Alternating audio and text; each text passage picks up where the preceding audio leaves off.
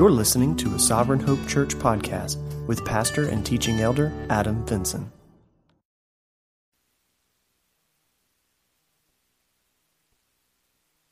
Good morning. All right.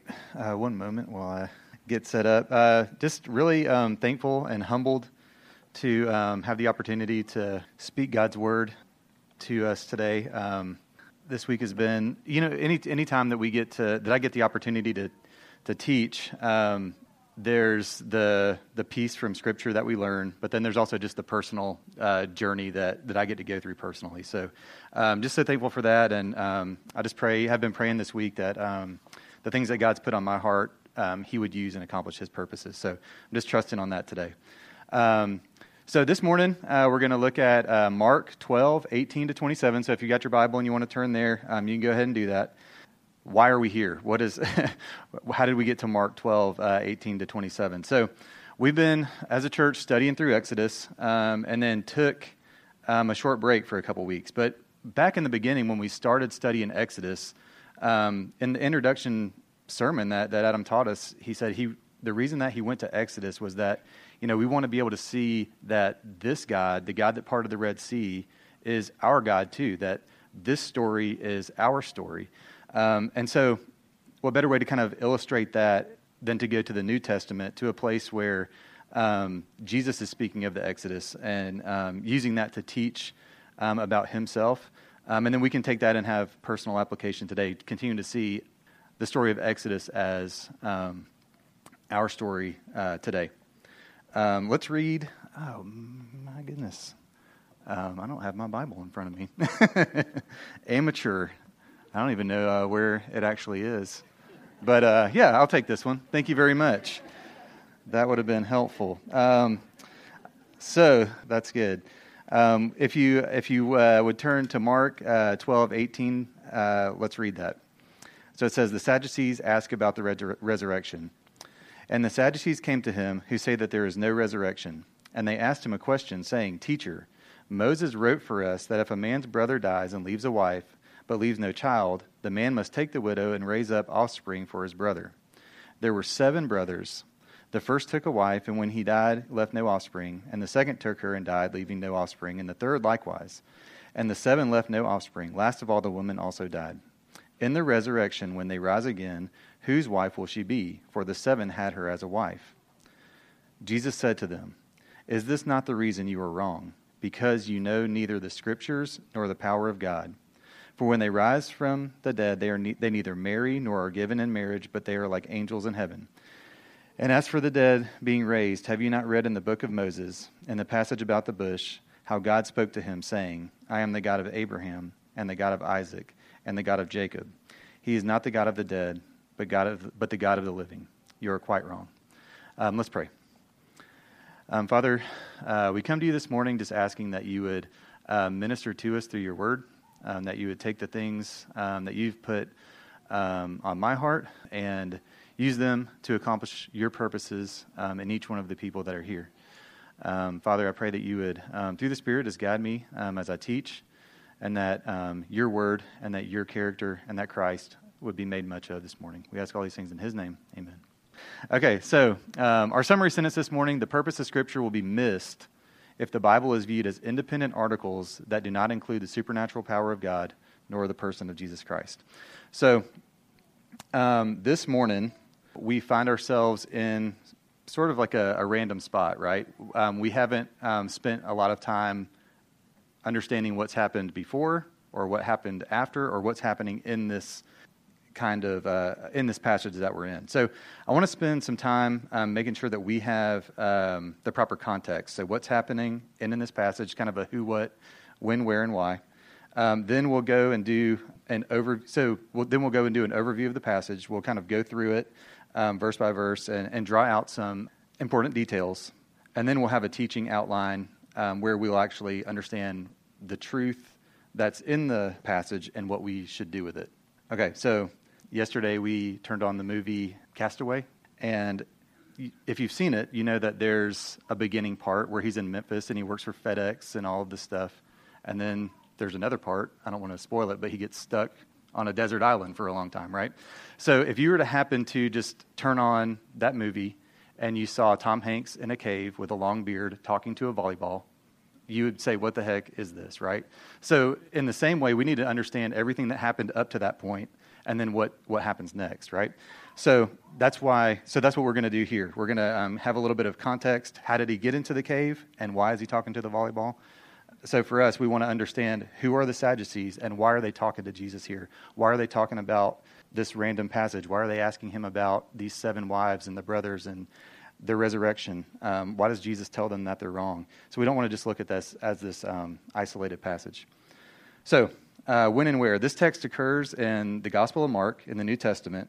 Um, it occurs in the final days of Jesus' earthly ministry.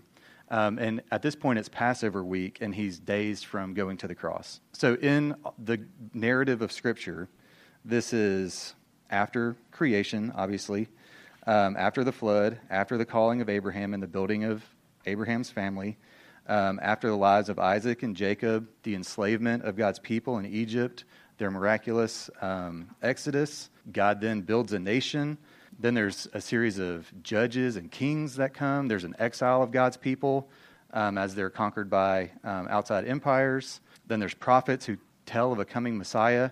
God's people then come back from exile, but there's still governing happening by um, outside empires. Uh, this is after the birth of Jesus, the preparatory ministry of John the Baptist, and all the calling of the disciples.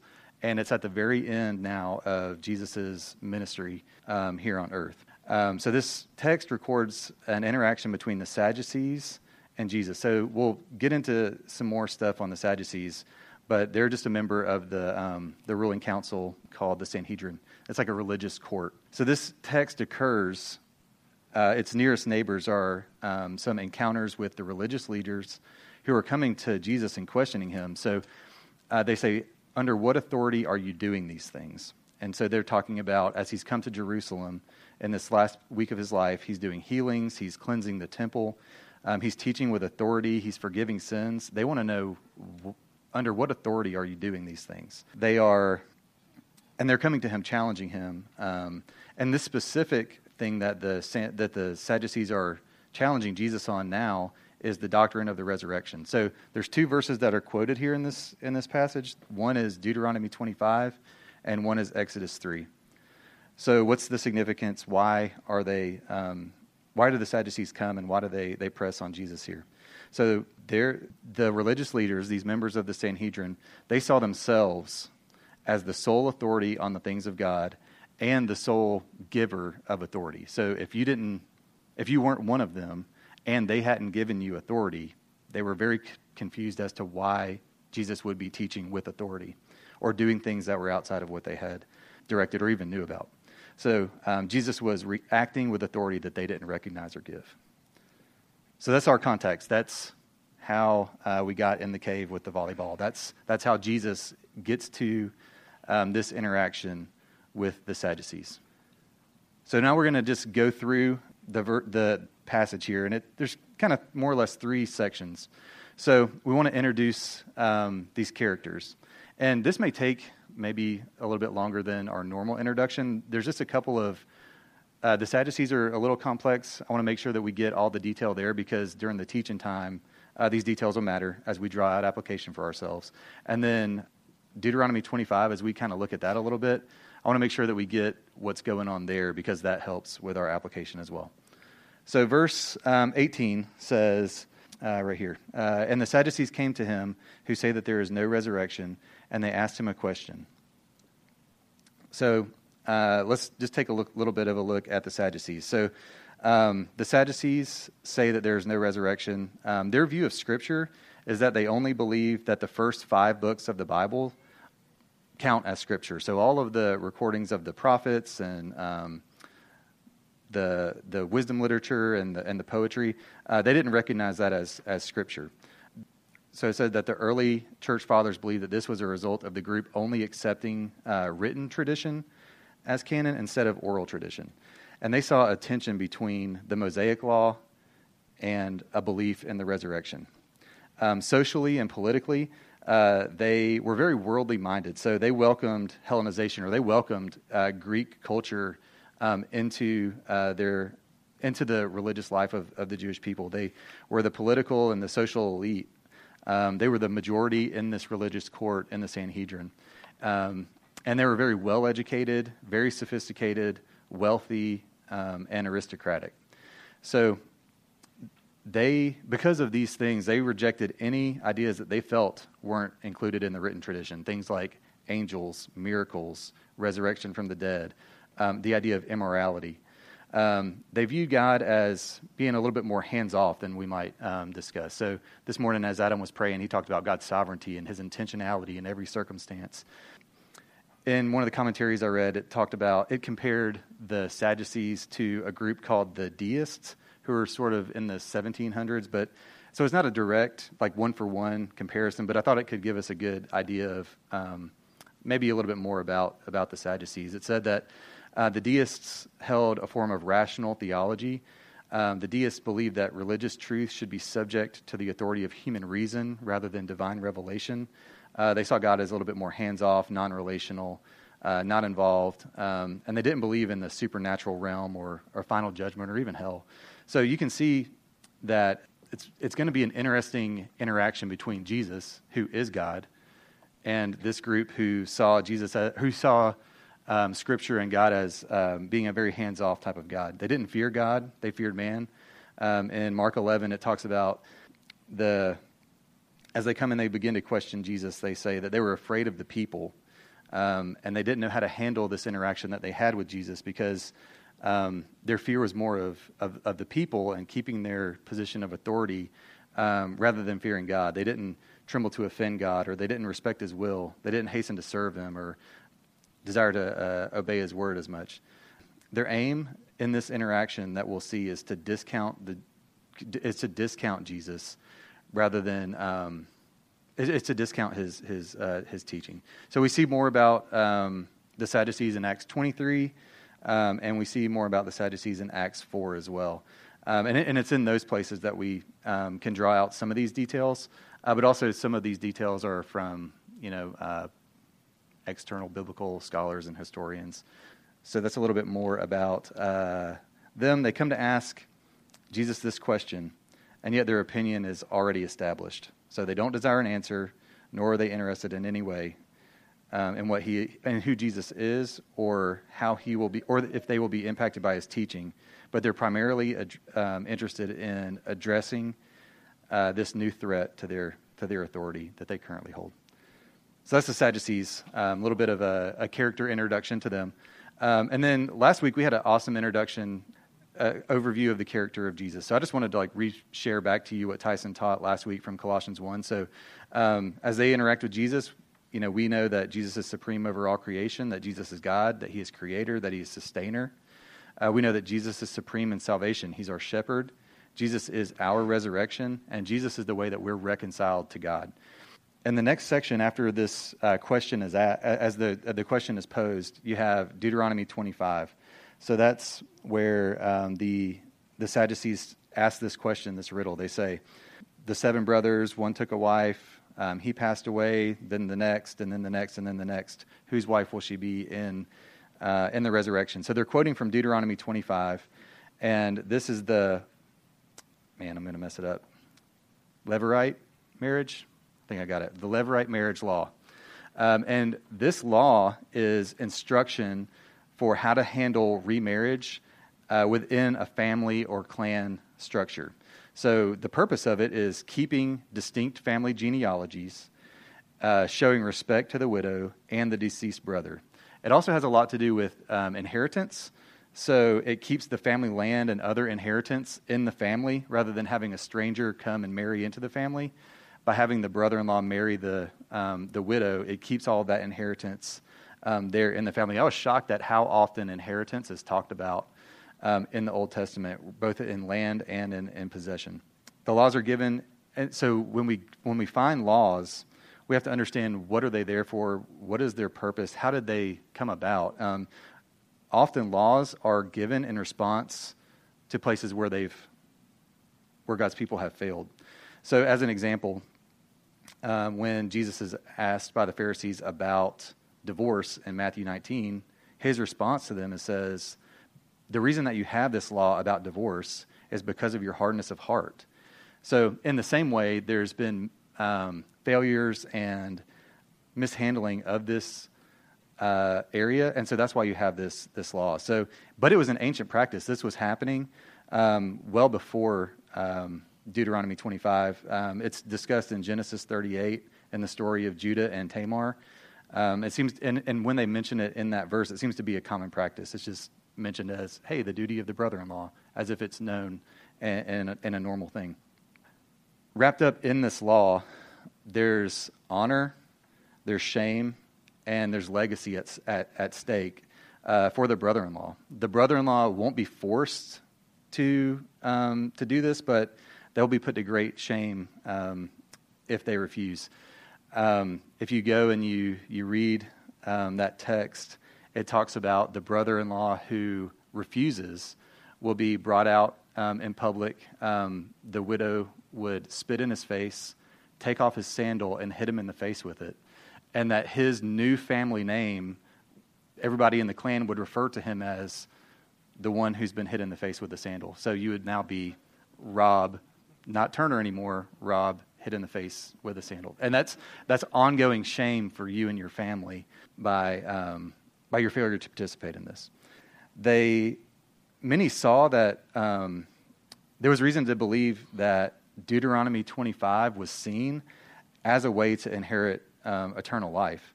So that by perpetuating the family name um, in the world, your name lived on. Um, one of the commentaries stated that there's reason to think that at this point in God's revelation, men had not so clear um, and certain of prospect of living beyond themselves on the other side of death as we have now. So there was very much an emphasis on, hey, I need to produce an heir. Hey, I need to continue on my genealogy. Hey, I need my inheritance to be sure. And so this law was, was viewed by um, the Sadducees here as a way to say, what's the use of teaching on a resurrected soul if we have Deuteronomy 25? That's how, how people live on. So their argument strategy here. So they, they, they come and they present this um, argument, this riddle um, to Jesus, saying, hey, what's going to happen if, to these people in light of the, the law here if they're all married and they all don't produce an heir in the resurrection, as you, as you say will happen? Um, how, is, how, does that, how does that play out?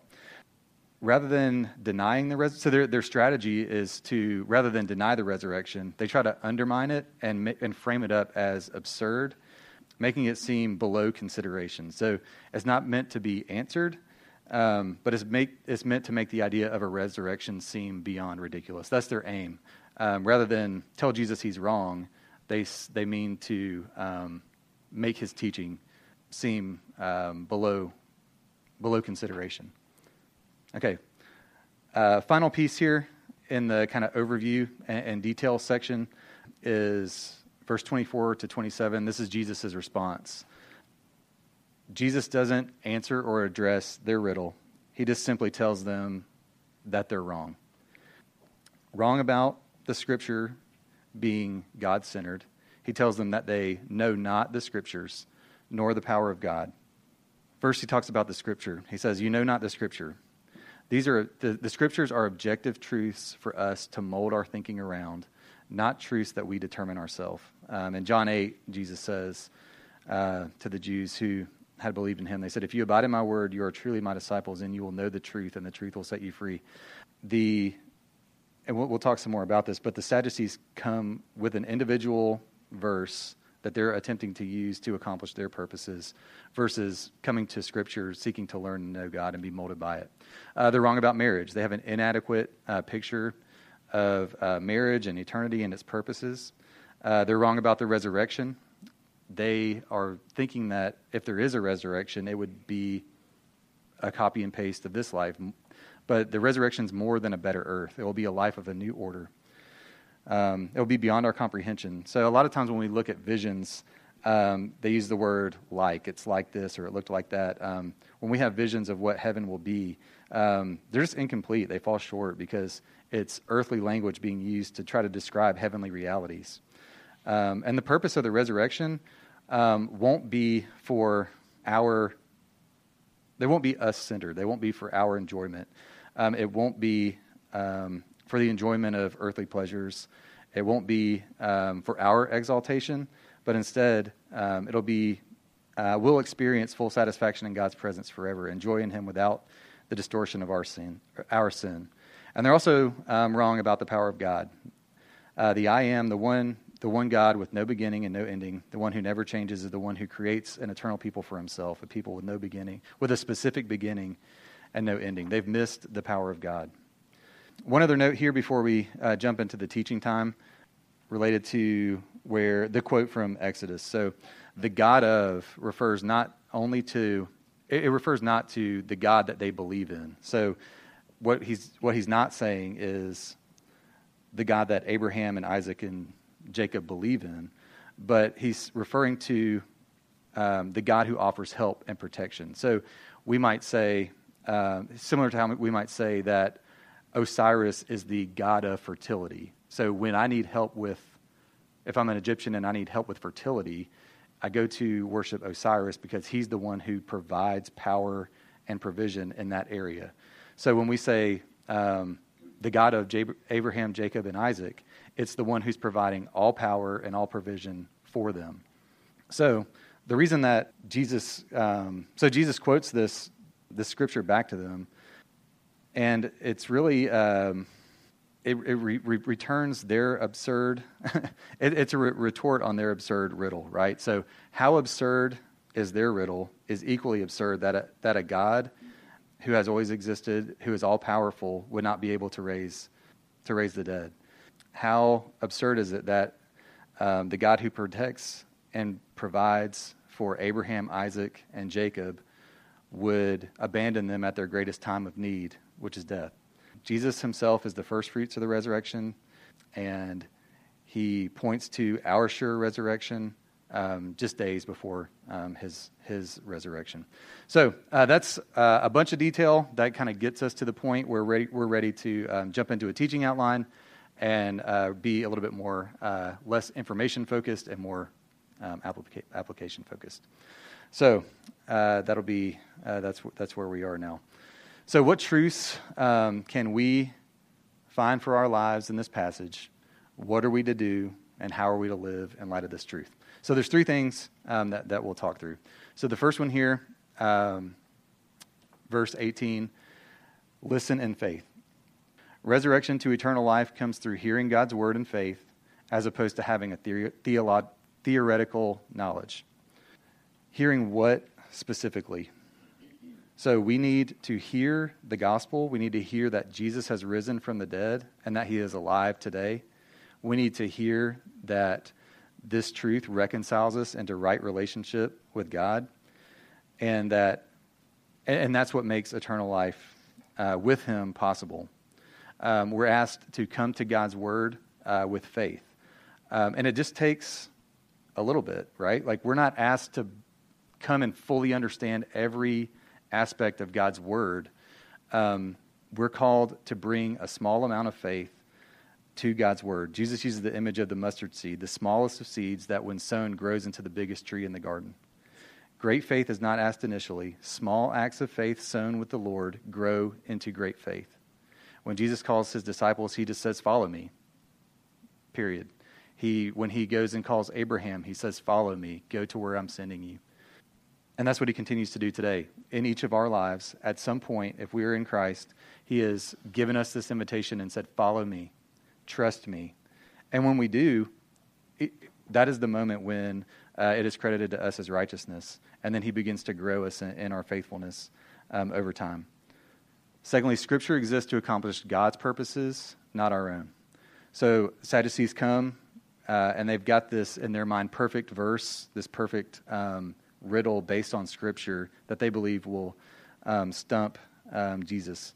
But Scripture exists to accomplish God's purposes, uh, the calling of a people to Himself forever.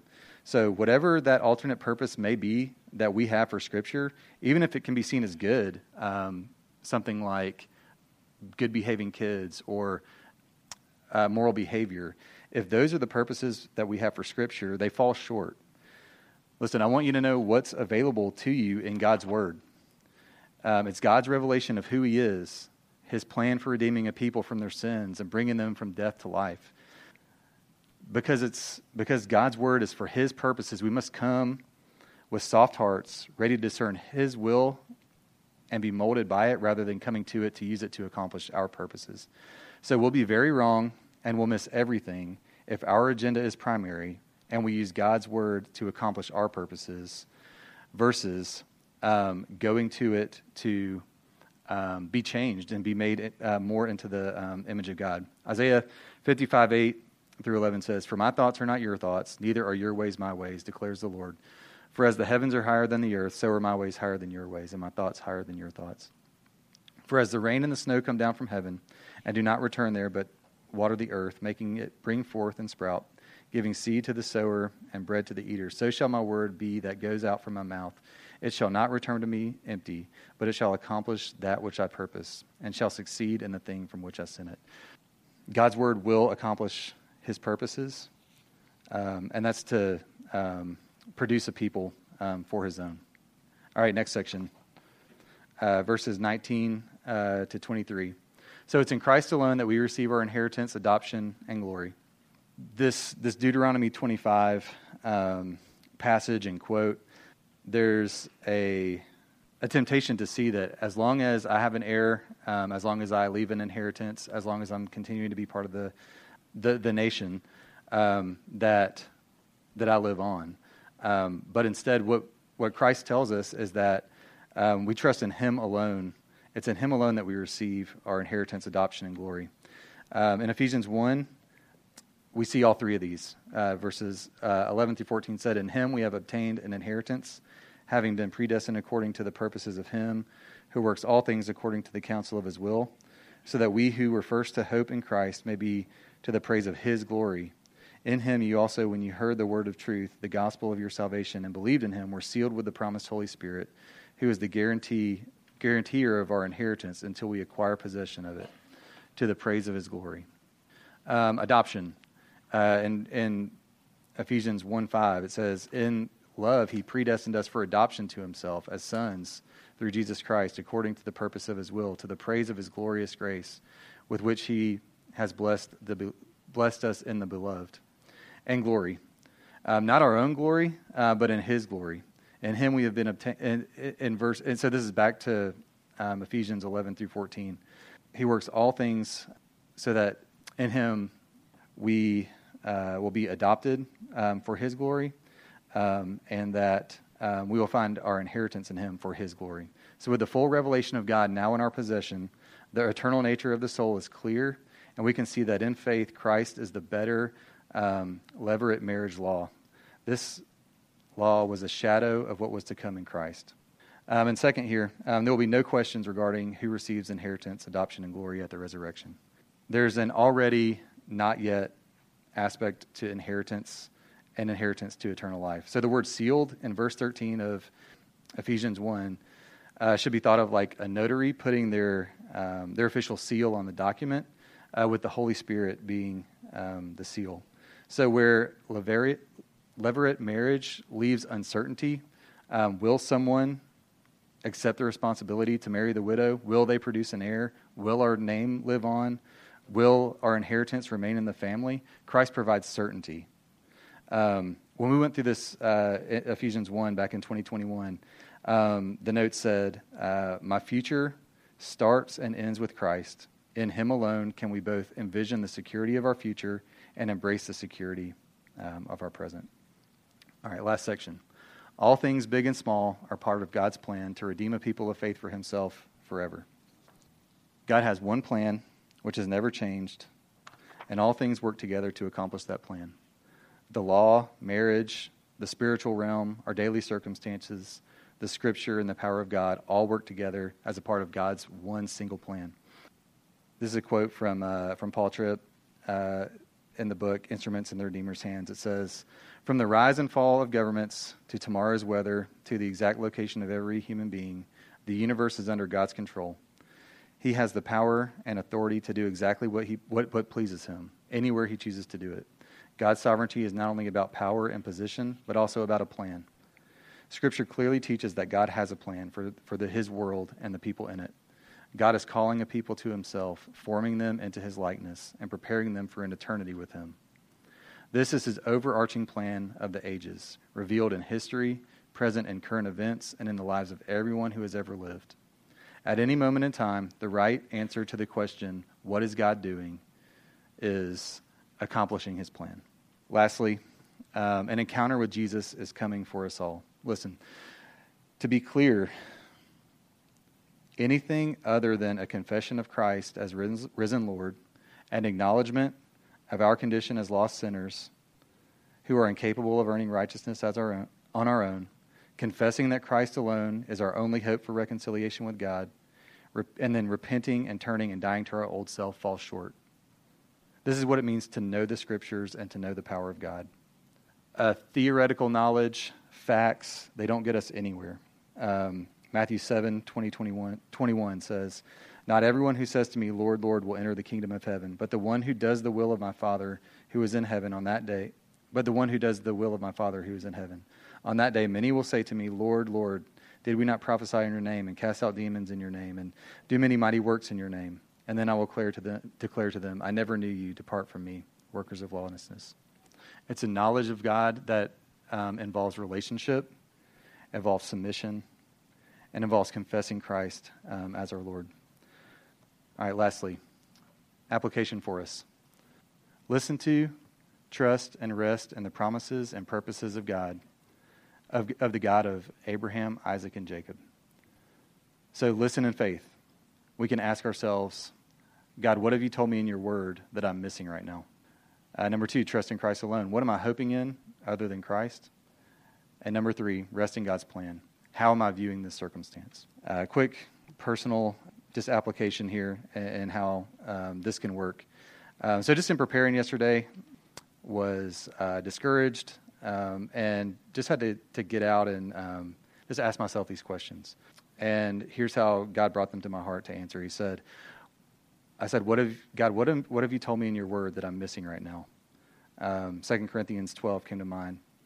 My grace is sufficient for you for my power is made perfect in weakness. Therefore, I will boast all the more gladly of my weakness, so that the power of Christ may rest upon me.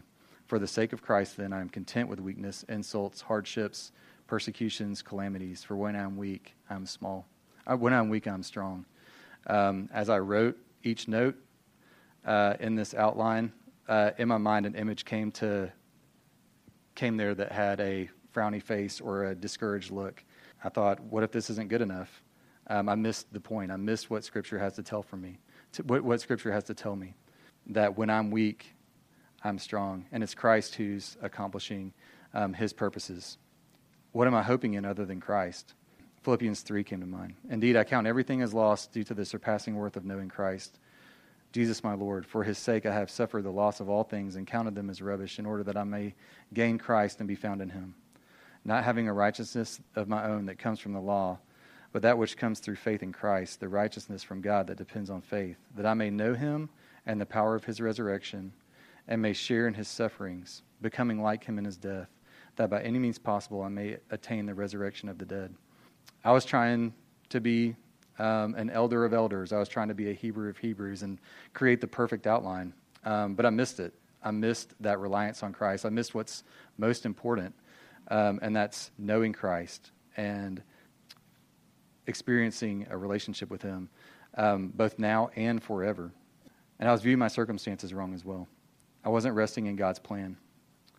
Uh, Romans eight twenty eight says, "And we know that for all those for those who love God, all things work together for good. For those who are called according to His purpose." I didn't see this sermon this time as a part of God's purpose, nor an act of good that God was doing in my life.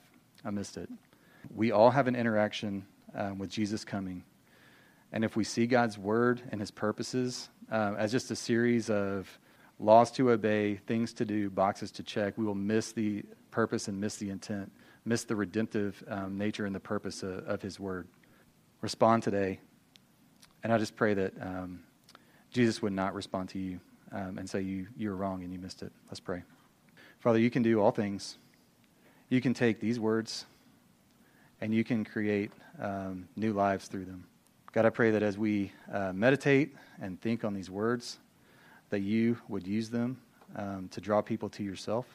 God, when we face circumstances this week that are difficult, I pray that you would um, stir us to go to your word and faith and that we would listen, that we would go with expectation uh, to be changed and molded.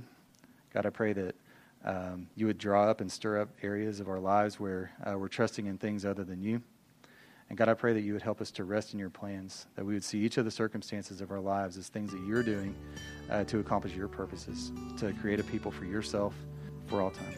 Father, we love you and ask all these things in Christ's name. Amen. Thank you for listening to the Sovereign Hope Church podcast. We trust that you've been encouraged by the word. For more information about our church, please visit our website at www.sovhope.org.